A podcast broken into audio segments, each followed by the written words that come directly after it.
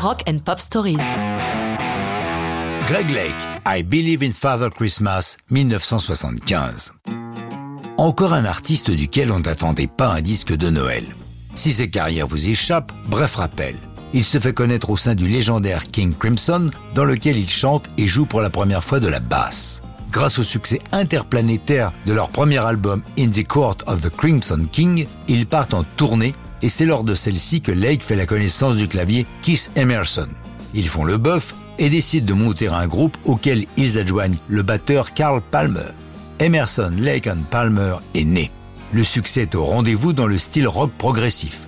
Avec eux, Lake retrouve celui qui était le parolier de King Crimson, le poète et musicien Peter Sinfield. C'est avec lui qu'il va travailler pour I Believe in Father Christmas. Lake a raconté la conception de cette chanson au magazine Uncut. J'étais dans ma maison de Londres. J'ai accordé la corde inférieure de ma guitare de mi en ré et c'est ainsi que j'ai obtenu cette cascade d'accords. Mais je n'avais pas la moindre idée de quoi la chanson pouvait parler.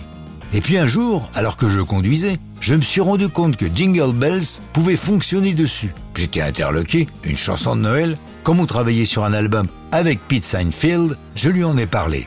C'est Seinfeld qui prend la parole et nous raconte la suite. Je me suis d'abord souvenu de mon enfance. Vers mes 8 ans, j'adorais voir le bel arbre de Noël que ma mère avait décoré.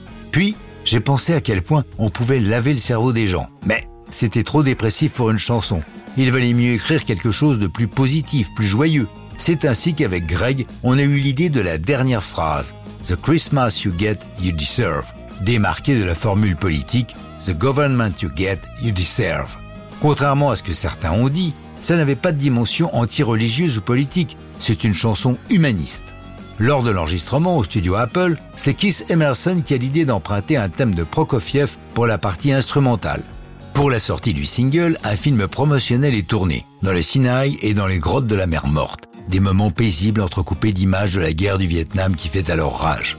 Si I Believe in Father Christmas entre péniblement dans les 100 premiers du 8 américain, au Royaume-Uni, elle est numéro 2, seulement battue par le Bohemian Rhapsody de Queen, ce qui console Greg Lake qui déclare « Je suis battu par une des plus grandes chansons de tous les temps ». I Believe in Father Christmas refera régulièrement son retour dans les hits que ce soit par Lake ou via l'une des nombreuses reprises. Même U2 l'a enregistré pour un disque caritatif en 2009, mais ça, c'est une autre histoire de rock'n'roll.